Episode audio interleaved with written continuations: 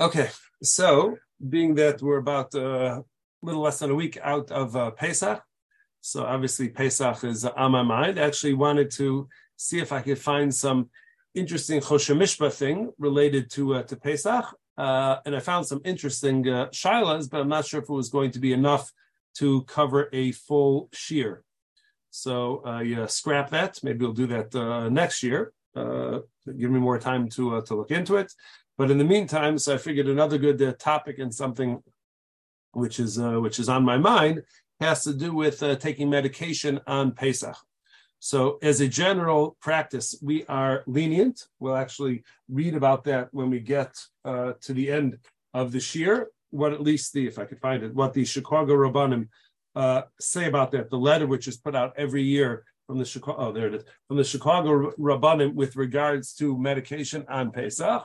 But I thought that we are going to be uh, uh, uh, informed consumers, and we will find out what exactly the issues are, what the leniencies are, and what the you know to how to make uh, good decisions for that.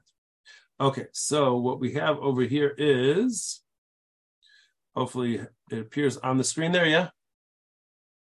Okay, great. So uh, we begin with uh, a Gemara in Psachim. That's a it's it happens to be by coincidence because when you talk about taking medication, the, most of the principles which which we'll discuss tonight are applicable not only as far as chametz in medication, which would be applicable obviously only the week of Pesach, but it applies equally well with regards to taking medication which may contain other non-kosher, potentially non-kosher ingredients. So, for example, one of the things which is popular, and at some point we'll probably do a, a shiur on the on medications in general. But one of the things which uh, people are very busy with is uh, um, medication which has gelatin in it.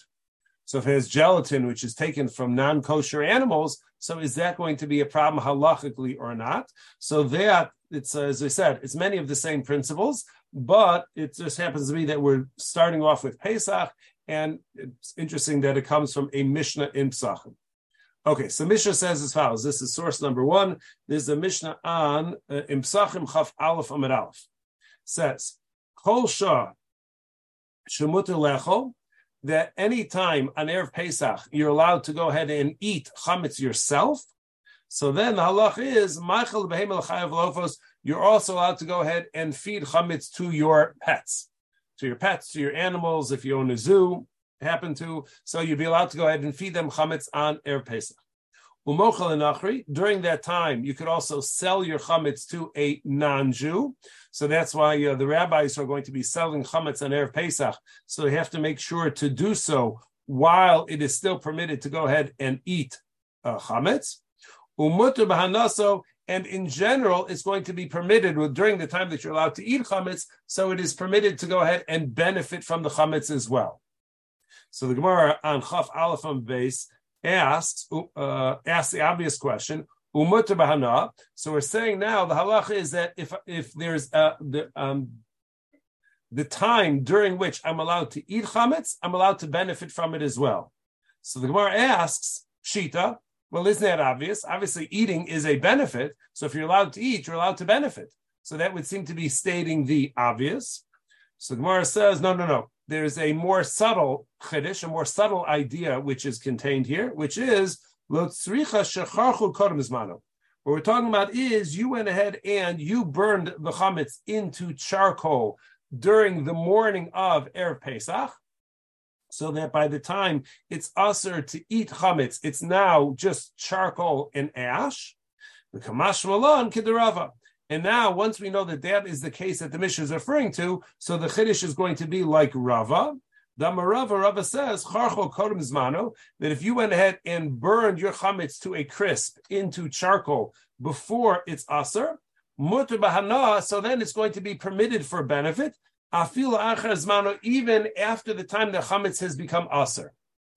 In other words, that as long as the chametz has been rendered inedible before the Isser chametz begins, before the prohibition against chametz begins, so once it's no longer inedible, and we're defining inedible means that even a dog wouldn't go ahead and eat it, so it's no longer considered to be chametz, and once it's no longer considered to be chametz, so it is permitted for you to benefit from it at that point. That's what the uh, the Mishnah in an explanation of the Gemara says. So now on this, so we say uh, the Rosh explains, and we won't read all of it inside, but the Rosh says ukagon. So he emphasizes what we just said. Then we talk about being burned. What we mean is It has to be rendered so inedible that even a dog wouldn't eat it. So there could be there's stages of inedibility or spoilage, and there are times when a food would be considered inedible for human consumption, but a dog would go ahead and would eat it. So as far as Pesach is concerned, so inedible for humans, but still edible for dogs, is not considered to be sufficiently inedible. It has to be dumya de pas sheifsha. It has to be similar to bread which has turned moldy where it's so moldy that even a dog would go ahead and sniff it and say feh. So once it's uh, considered to be so inedible that even a dog would go ahead and say feh or bark feh, they do that. So then that's what's considered to be inedible, and then uh, it's no longer considered to be chametz. Now here comes an important idea. This is why we're reading the Russian side. It says achila. Some people say that once it's rendered inedible for a dog, so not only are you allowed to benefit from it, but if you wanted, you could go ahead and you could eat it as well. There'll be no issur against eating it. Because once it is spoiled to the point where even a dog wouldn't eat it, it's considered to be dirt. And there's no issur to go ahead and eat dirt. But says the Rosh, velo this I find to be illogical that even though it's inedible, that you should be allowed to go ahead and consume it. Why? Even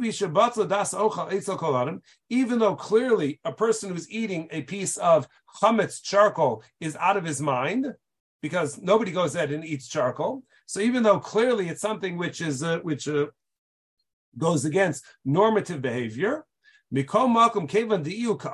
nonetheless, if this person decides to eat it, aser, it's going to be aser what you consider to be a food in that you would eat it. So if it, if it's derived from a chametz source, so it's going to be aser. So you could have a piece of charcoal where one person says, you know what, I'm going to take a piece of that chametz charcoal and I'm going to make for myself a hot dog. And he has a hot dog which is roasting over that uh, over that uh, piece of coal. And another person comes along and says, "Hey, why are you bothering with the hot dog? Charcoal tastes much better than the hot dog and goes ahead and takes a bite out of that uh, charcoal. It's good for the teeth, apparently, also. So, so he gets a clean teeth out of this, and it's a nice warm meal. So, for that person to eat the charcoal, since he considers that to be food, it would actually be aser. We're going to see the phrase which the poskim used to explain what the Rosh means is the is the term achshave. Achshave comes from the word chashuv, that even though it is considered to be on some sort of objective standard to be inedible, nonetheless, if you consider it to be a food as far as you're concerned, you are machshiv it, you elevate it to food status. So as far as you are concerned, it actually is a food, and then you're not allowed to eat it. And this is something which is going to be significant, although uh, I don't think anybody is eating charcoal. Again, I don't know all of your eating habits, but I'm uh, pretty uh, comfortable assuming that nobody here is eating charcoal. But nonetheless, it is going to be relevant as far as medications are concerned. Or it's going to be a shaila, which the poskim discuss. If you have a medication which is essentially inedible, but somebody decides to consume it anyways, so is that now going to be a violation because that person has elevated it into food status? So now this idea that you can have something which is objectively inedible, but an individual decides to go ahead and eat it. So you have an example of that in Shulchan Aruch, in Hilchos, once again, Hilchos Pesach. So this is in Taf Mem Beis Sif Dalad. Shulchan Aruch says, Davar shenis arabo chametz. Let's say you have something which has some chametz mixed in, the ve'eno meichel adam klal, and it's not a food at all. Let's say, for example, you have wheat germ shampoo. So wheat germ shampoo, by its very definition, contains wheat germ in it, which has been made chametz, but it's a shampoo, and people generally don't consume shampoo. You may be really, really thirsty, hard to find a drink, but nobody's going to go ahead and take for themselves a shot of shampoo. Again, I'm assuming it's not for me to judge. Oh, Or at the very least, it's not considered to be food which is eaten by most people. So I'm assuming most people are not going to go ahead and be, uh, you know, having uh, Jello shots of uh, of shampoo. Kagon hat triaka. I don't know exactly what that is. Ukiyotsubo, something similar. So even though you're allowed to maintain ownership of wheat germ shampoo, there's nothing wrong with it at all, and you're actually allowed to use wheat germ shampoo because it's considered to be inedible even for a dog. But also achlo an achar pesach. But it's something which is going to be usher to eat uh, until after Pesach. So in the event that a person gets the uh, gets the uh, the craving for a shampoo shot on Pesach. So you're not allowed to go ahead and have a shot of shampoo in the event that the shampoo contains chametz. That would be awesome. And even if it only has a small amount of chametz in that shampoo, as soon as you consider it to be a food in that you want to go ahead and consume it, so that already uh, elevates it to food status. And once you elevate it to food status, so it's like any other chametz that you're not allowed to eat. In here, the Mishnah Berurah spells out the principle behind this, as we said. This is Mishnah Berurah in Sivkan Chaf Tafman Beis Sivkan Chaf He says, Even though this Jello shot is, by any objective standard, inedible, it's not something which anybody would go ahead and consume. Once you are willing to go ahead and consume it, achshave, there's the word that we mentioned. Achshave means that you have considered it to now be chashiv. You've elevated it into food status. And once you elevate this into food status, so that itself is going is what's going to make it aser. So this now becomes the uh, the guiding principle for these things, where we're going to have medications where are made with all sorts of ingredients. By and large, we consider medications. Nobody who get who's uh, uh, in the mood um, uh, for a snack, nobody who's hungry and wants a snack in the middle of the day is going to take a handful of aspirin and say, "Listen, it's a snack food. It's crunchy. I'll go ahead. I'm going to snack on some aspirin or something like that." So nobody's going to go ahead and do so. But uh, so therefore, we don't consider that to be a food. But when a person has a headache or a person has aches and pains, they will go ahead and take an aspirin, or they will go ahead and take medication for that. So now the question is, in the event that I have something which, uh, according to objective standards, nobody would consider that to be a food. If I consume it though as a medication, do I elevate it? Do I thereby elevate it into food status? Because I'm consuming it. I'm putting it in my mouth and I'm swallowing it. So the fact that I'm putting it in my mouth and I'm swallowing it, does that now give it uh, food status? And therefore it would be potentially problematic on Pesach? Or do we say that when you take something, you consume something as a medication in order to treat some illness or some condition, that is not considered to be, that doesn't qualify as achshave. That's not considered to be elevating that into food status because you don't consider it to be a food, you consider it to be a medicine, and a medicine is not food. So that's the question that poskim deal with. And here, one of the earlier sources to discuss this is the Yad Avram. The Yad Avram you could find in the margins on the regular page of Shulchan Aruch. So this is in Yoreh De'ah, Simon Pei Dalet, at the end of the Simon. So the Yad Avram, he has a long piece about this. And then he writes in his conclusion, he says, Vimke, if so, so hachanami, ilav l'rafua vada ein lahater sheretz sarv bachila. If you're not taking it for for its medicinal medicinal purposes, for therapeutic purposes, there's no way that one is going to be able to eat a sheretz, some creepy crawler, rodent, bug, or something like that, which has been totally burned up even though as a result of the fire, it's considered to be completely inedible. By objective standards, nobody would go ahead and eat it. The reason why you can't go ahead and munch on uh, um, uh, char-broiled um, mice is mishum damrina midachle achshavei is because being that you're willing to go ahead and consume it. So if you're willing to go ahead and consume it, even though most other people would not, so you elevate it into food status.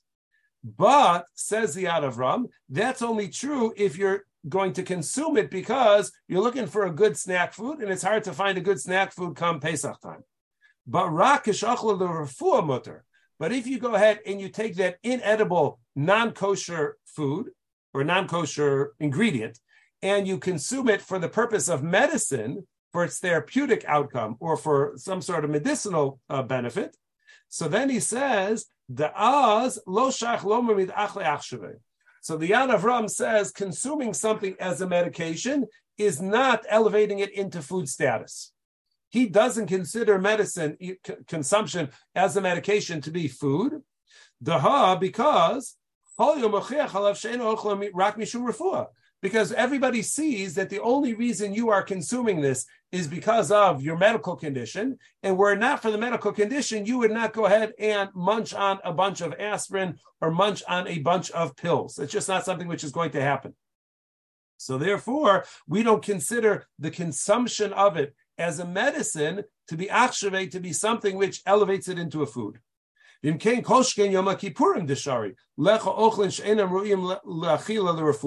And therefore, he says one of the other uh, contexts in which this appears is with regards to Yom Kippur.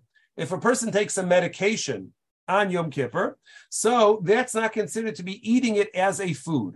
We don't consider taking aspirin or taking a Tylenol on, uh, on Yom Kippur to, to be breaking the fast, because clearly the fact that you're taking this medicine, you don't consider that to be a food. You're only taking this because you want the therapeutic outcome from having uh, taking this uh, this medication. Because you're clearly not considering it to be a food, you're considering it to be a medicine. Medicine is not food. And this is something which is spelled out by the Taz over there in Hilchos Yom Kippurim. But then he mentions However, this is not like the Shagas Aryeh. Shagas Aryeh, one of the uh, the great uh, halachic writers of uh, of uh, the uh, the Achronim era. So he maintains a different position. He maintains that if you go ahead and consume something as a medication, it does meet the criteria of achshave. It is considered as if you've elevated it into food status, and therefore you would not be permitted to do so on Yom Kippur, and similarly not chametz on Pesach, and not uh, something which is treif the, the, whole year round. So now that we know that there's a machlokas about this, so now the question is, how do we pass them?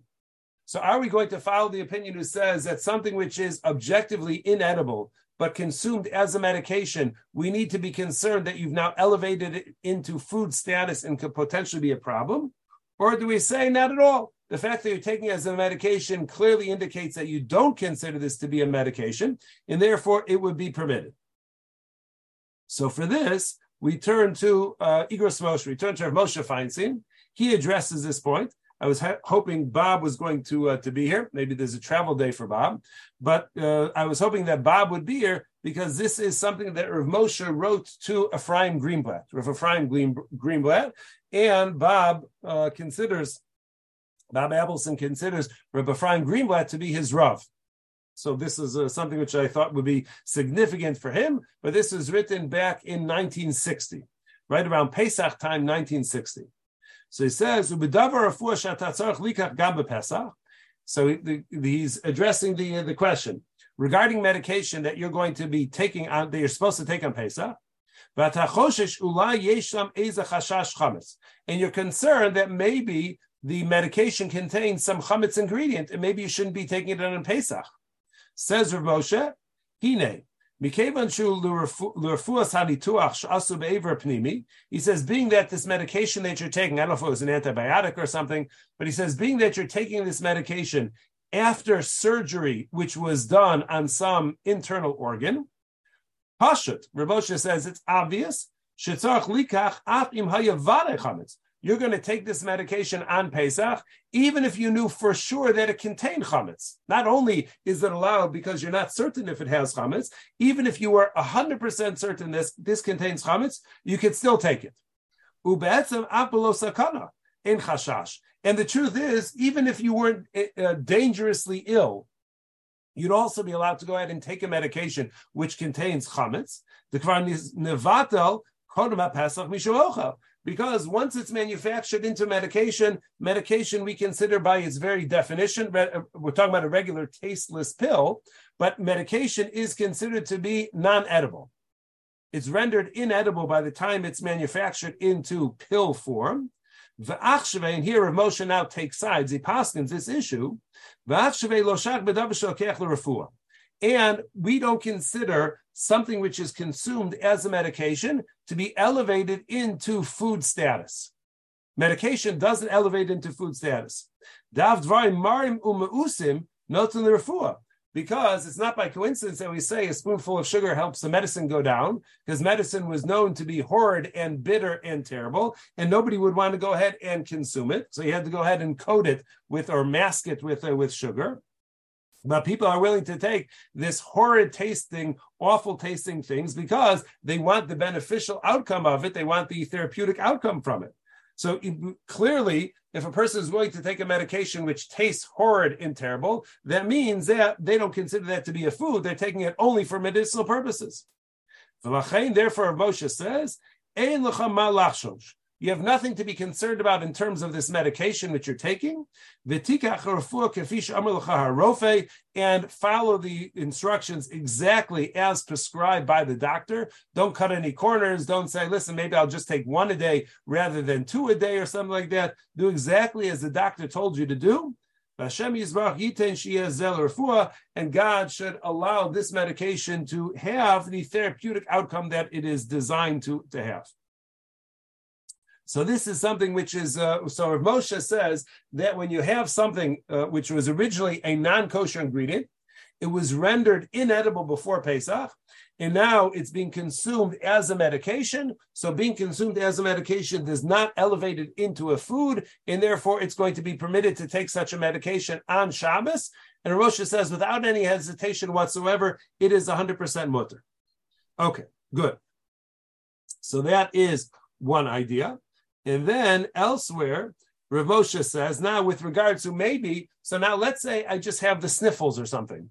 We're not talking about somebody who just recently had a, uh, an operation on uh, some internal organ. A person has a migraine, a person has hay fever, a person has some sort of minor condition, not a major medical uh, issue, which is potentially life threatening, but a person has a minor issue.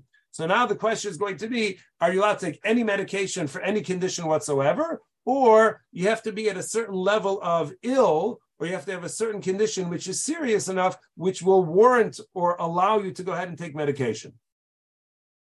So Moshe says that, uh, sorry, not Rav Moshe, the Mishnah Berurah writes, this is in Taf Samach Vav, Sif Katan Beis. We're just jumping into the middle of his discussion over here.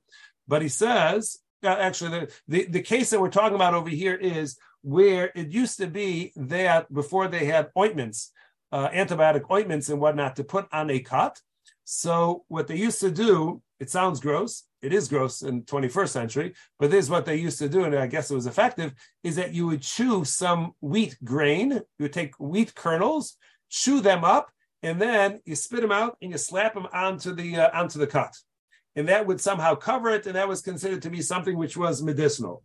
So, the question is, if a person gets a child falls off of the tree on uh, on uh, Pesach and cuts his knee or cuts his elbow or something like that, so can you go ahead and chew wheat kernels and grind them up in your mouth and then put it onto the wound? And obviously, the concern is wheat kernels by themselves are not chametz, but once you start chewing them and they mix together with saliva, that gives them the opportunity to become chametz. So can you use it or not? So the Mishnah Berurah says. So in the event that there was actual potential danger to the uh, to the patient involved, so then it would be permitted to go ahead and chew up the grain and throw it onto and slap it onto a, wound. Even if there, even though there's a potential violation of bal of seeing or being in possession of chametz. As long as there's a possibility that this treatment will go ahead and benefit the uh, the person with the wound. And it's not easy to go ahead and get an ointment which wouldn't violate any isser whatsoever. The only thing you have available are these wheat kernels. And if it's something which is dangerous, if a person is dangerously ill and the only thing which is available is a food which contains chametz, or the only thing which is going there be able to tolerate they'll be able to eat is a beverage which contains chametz. So in the event that a person is seriously ill, they're dangerously ill. So kevin sheyesh sakana, as long as there's a sakana, as long as there's potential danger to one's life. So as we've discussed many times in this forum, when there's a potential danger to life, we suspend all isurim. So not only are you allowed to drive on Shabbos, not only are you allowed to eat on Yom Kippur, if you need to eat chametz, so you need to eat chametz, and that would be allowed if a person is dangerously ill, that certainly will be allowed. Now, but what about if it's we're not talking about somebody who's dangerously ill, person just has a regular cut. So here, this is where you uh, in the next Mishnah so the, the one which you're going to read, now you find out how good how good a friend your neighbor is. I'm not sure which way it's going to go, but you'll see what the halacha would uh, possibly require. He says, "Avachitim shall goy." So to go ahead and for you, the mom or the dad, to chew up wheat kernels, to go ahead and put on your child's knee in order to uh, to treat it, sort of like an Aveeno bath in the olden days. so, so, you go ahead and you take uh, so for you to go ahead and do so with your own grain, so that certainly is going to be asa because that's your chametz. Avachitim shel goy. Well, let's say you go to your non-Jewish neighbor and you say, "Listen, do you have some wheat kernels that I could borrow?" He says, "No problem." And then you say shalas on a goy. You say, "Listen, I need another favor besides that handful of wheat kernels. Would you mind chewing them up and spitting them out into this cup for me?" And he says, "Sure, neighbor." So that's why I said you have to know whether or not you're that close with your neighbor or not. But you ask him to go ahead and chew up his kernels and then spit it out. And then you say, Do you mind if I now borrow those chewed up wheat kernels and put it onto my son's knee on Pesach? So that is going to be permitted, provided that provided that you are not responsible in the event that something happens to those wheat kernels. So you say to him, listen, I need them, I need to, I need you to go ahead and chew up these wheat kernels, put them onto my son's knee, and but I'm not taking any responsibility if something happens to him, if he you know, spills it, if he loses it, if he wipes it off and you never get them back, I want to make sure that I am not going to be responsible for it at all. Because once you accept responsibility for chametz, then it's as if it's yours, and then you violate the issue yourself. Ain't over So as long as that chewed up um, uh, wheat kernel, those chewed up wheat kernels, never become yours, so then it's going to be permitted. And um, okay, that's a that's a we'll skip that next line more than we need to uh, consume. uh, and even though chametz is prohibited for benefit, so if chametz is prohibited for benefit, why are you allowed to use that? Why are you allowed to use these chewed up wheat kernels? Even though they belong to the non Jew, you're now getting the benefit that it is providing some sort of therapeutic treatment or medicinal treatment for your son. Uh, and not only are you not allowed to benefit from your own chametz, you're not even allowed to benefit from somebody else's chametz. So here is another important phrase, and that is that the prohibition against getting hana from chametz is going to be limited to where you're getting hana in the normal manner. So, what's the normal manner of getting a benefit? So, that's going to be eating it. That's going to be, let's say, using it as a shampoo. There's all sorts of ways which one would benefit, but it's only going to be a problem if you benefit in a normal manner of benefit. But chewing up wheat kernels into chametz and then putting it onto a, a scraped knee, that's considered to be shalo keder chanaso. That's considered to be an abnormal way of benefiting. And since it's an abnormal manner of benefiting, veimbo isarak midivrei sofrim. And so it's only considered to be asa midrabanan. It's only rabbinically prohibited to go ahead and get benefit under such conditions. And when we're dealing with somebody who is ill, even if he's not dangerously ill, he just has a scrape on the knee or something, and you want to make sure that he doesn't get an infection. So, in the case of even minor illness, lo so Chazal did not enforce their isuri drabanan. So, an isur drabanan doesn't apply when we're dealing with something which is uh, which uh, which involves illness. But in the event that you could go ahead and you could use something else, so then you shouldn't use the wheat. But if the only thing which is available, as we said, is the wheat, so then that is going to be permitted. Now, what's considered to be ill, where we go ahead and we start suspending uh, isurim? So for this, we turn to Hilchah Shabbos. So this is what, what, we're, what we're looking for is in order to take a medication, uh, or in order to get, uh, in order to say that an Isser Drabanan is not applicable, so a person has to be what's called Chola She'ein Bosakana. Person has to be ill, but not dangerously so. So what's the definition of chola she'ein bo sakana? Somebody who's ill but not dangerously so. So here Shulchan Aruch goes in and gives us a working definition, and he says chola shenafal machmas lemishkav. Let's say a person has a condition, and their condition weakens them where they need to stay in bed. That's where they need to go ahead, and that's where they're going to need to recuperate. Vebo sakana. We're not talking about something which is dangerously ill, but it's something which has depleted them of their energy. So somebody who has a bad flu. So in most cases, the flu is not going to be something which is so dangerous, but it certainly could put a person into bed for a number of days. Oh, or the Rama adds in, O sheyesho mechush shemitztayer. Or let's say somebody has some sort of condition is a, a, a, condition which causes them immense pain. And the pain radiates throughout the body. Even if the person is walking around, we still consider it as if the person should be in bed. So, take for example somebody who suffers from migraine headaches. So, migraine headaches they originate obviously in the head, thus the name headache. But sometimes the person has a migraine which can be so severe that the person throughout their body they feel that they just they just can't function. And something becomes it can be incredibly debilitating for a person who suffers from very bad migraines and they may be walking around and doing things, but they have no relief whatsoever, and it's something which really weakens the the body. So in such a case, people people suffering from either one of those two things, where it requires them to be in bed, or it's something which radiates pain throughout the body. So those put one into the category of chola she'ein bo sakana, somebody who's ill, although not dangerously so, but it's certainly something which is a, a real bona fide illness, as opposed to just regular heartburn or regular headache, which is just what's called mechush ba'alma. It's just some discomfort where we say to the person, tough it out, be a man, and uh, and uh, it'll make you a stronger person. It'll put hair on your chest. But over here, we're talking about chola she'ein bosakana, where the person actually has a bona fide illness. At that point, we would suspend isure drabanan. Something which is usher only midrabanan does not apply in the event that it's needed for somebody in that category of chola she'ein bosakana.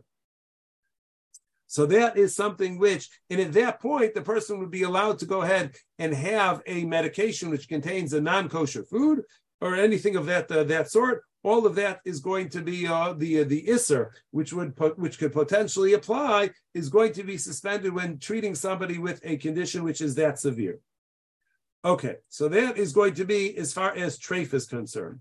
What about as far as kitnius is concerned? What if the medication we know it doesn't contain chametz, but it does contain kitnius? So are we more lenient, less lenient? Is it the same thing as if it's a, if it's chametz? So here, uh, so the we'll start off with just the general presentation of the halacha. So here in Taf Nun Gimel, the Shulchan Aruch says, So the following are the grains which can be used in order to manufacture matzah to fulfill the mitzvah of eating matzah on Pesach. So that's going to be your wheat, oat, uh, wheat, barley, oats, spelt, and rye, the five grains.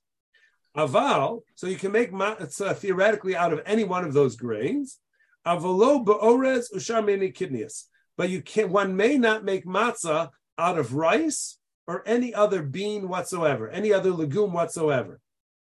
Begam And these things, being that you can't make matzah out of them, so the flip side of that is because they don't have the capacity to become chametz. they don't leaven as far as halacha is concerned, as far as the Torah is concerned. So rice and beans do not leaven, and being that they don't leaven, they can't be chametz. That's why they can't be matzah for the mitzvah. And therefore, you're allowed to go ahead and make a bean soup on Pesach. That's the opinion of Shulchan Aruch. Shulchan Aruch doesn't hold of the Isser of Kitnius. So you could have rice on Pesach, you could have beans on Pesach. All of that is going to be okay. Comes along the Rama. It says Yeshosin. Some people say, however, that Kitnius is Aser. And after quoting the name, he says, Minig ba'ashkenaz. Skip the line. Skip up. V'minig ba'ashkenaz lahachmer. And the minhag amongst Ashkenazim is to be machmer about such things. And we refrain from eating kitnius on Pesach. Ve'ein l'shanos, and the Rama emphasizes that this is an important minhag, and one should not deviate from it. So one should make sure that they should adopt this lenient attitude and say, eh, it's just kitnius, it's not such a big deal, and to uh, to uh, to uh, pretend that there's no such a long-standing ancient minhag, but this is a very serious restriction, a very serious minhag, which one should not be quick to uh, to violate. However, it is important to know miu pashut osim im naflu toch. In the event that somebody uh, a piece of kitnius fell into your food, so then it doesn't ask for the food because we don't consider kitnius to be aser like chametz. It's a minhag which says that we don't go ahead and consume it in the event that a piece of kitnius fell in, so it's not going to aser the food. But what does it mean when what do we do when there's a medication which contains kitnius? So does the minhag amongst Ashkenazim to refrain from consuming kitnius? is that going to include medication which has kitnius as well? So here the Mishnah writes, this is in Tafnun Gimel Sif Katan Zayin. He says upashit. He says it's obvious. Duadin lechola that somebody who is ill is allowed to eat kitnius if that's going to be medicinal or that's going to be therapeutic. Even if a person is not dangerously ill, you don't need a person to be dangerously ill in order to give a heter to eat sarchlaza, that it's going to be permitted to go ahead and cook and feed kitnius to somebody who is ill uh, if it's something which is necessary for their present condition.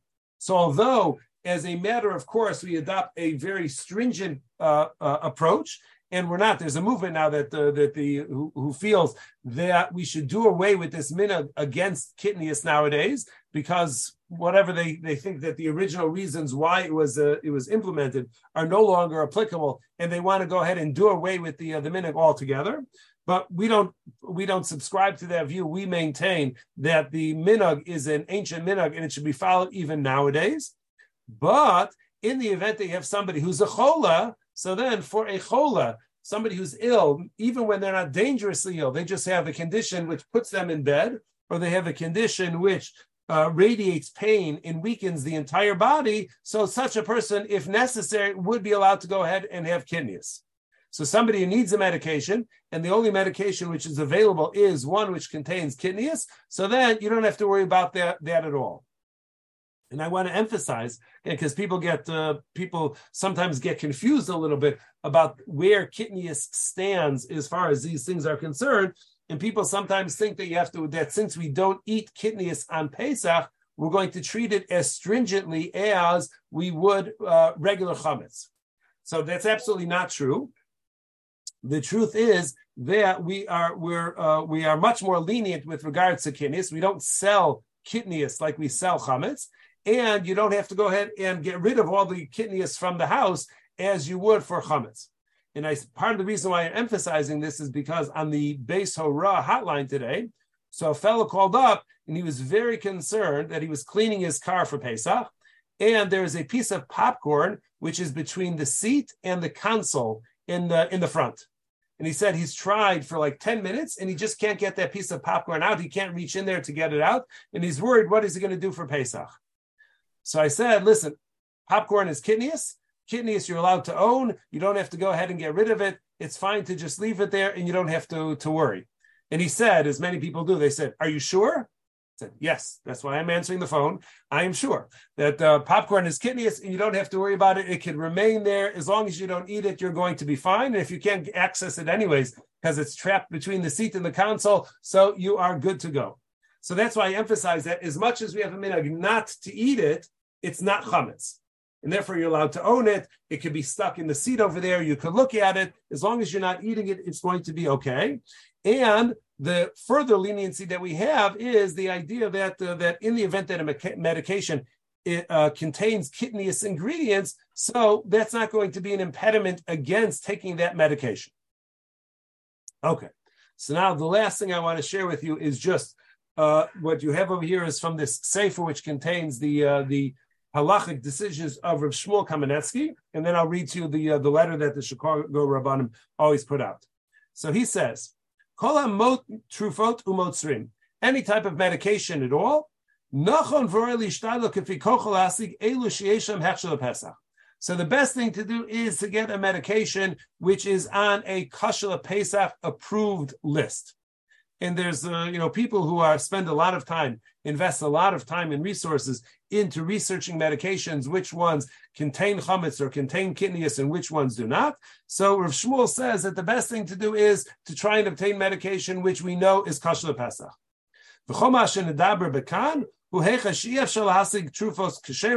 And the whole subsequent discussion of the details of the halachas, that's going to be relevant for those people who cannot get a kosher Pesach medication. So, are there leniencies under certain conditions to have ones which may contain kitnius, which may contain chametz, whatever it's going to be? But if Shmuel says that as a matter of course, one should definitely make an effort to get medication which is kosher Pesach. And then in the footnote, he says further, Umori Rebbe Shlita Amar, meaning of Shmuel said,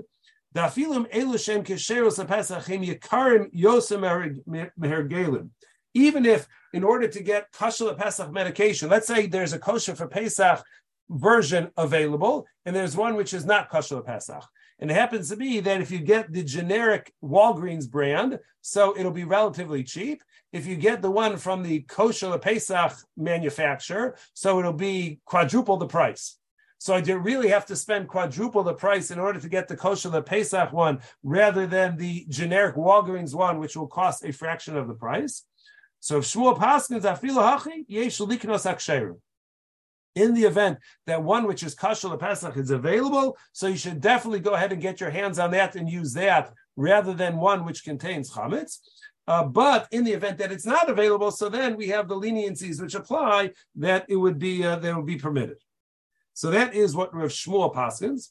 And now I'll read to you once again. They've been putting this out for about the 20 years or so, the leading poskim here in Chicago. But I think many other kashrus organizations around the country also have adopted a similar type of view and put out similar letters. If not, just go ahead and copy this exact letter. So they say, a pill or non-chewable tablet medication with or without chametz that one swallows is permitted. So as long as it's something which is just going to be swallowed, that's fine. Um, vitamins and food supplements do not necessarily fall into this category, and each person should consult with their rabbi what to do about vitamins and supplements. Liquid and chewable medications that may contain chametz should only be used under the directions of a doctor and rabbi who will judge the severity of the illness, the likelihood that the medicine contains chametz, and the possibility of substituting a swallowable pill. Because once it's liquid or once it's chewable, so then we don't consider that to be inedible. It's designed to be something which is pleasant tasting.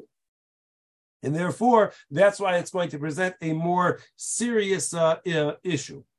Now, point number three liquid and chewable medications that contain kitnius may be consumed by someone who is ill. That's what we just read. That kitnius is not going to be a problem. An otherwise healthy person would like to consume a liquid or chewable medicine to relieve a minor discomfort should only do so if the product is known to be free of kitnius. So a person who has a headache and wants to take chewable, uh, you know, or they want to take their child's uh, liquid uh, Tylenol, children's Tylenol, so to, for an adult who has a headache to take children's Tylenol on Pesach, so that may be a problem. If it contains kitnius, that may be a problem because a headache we don't consider to be such a serious thing that we would necessarily permit the consumption of kitnius when it's in this edible, yummy tasting uh, uh, form. But anything, but the, we, we we hold that anything which is going to be a tasteless or bad tasting pill. So we consider that to be inedible. We don't consider the consumption of it to elevate it into food status, and one does not have to he- ha- hesitate to take such a, such medication. All righty, give up. So this is. Um,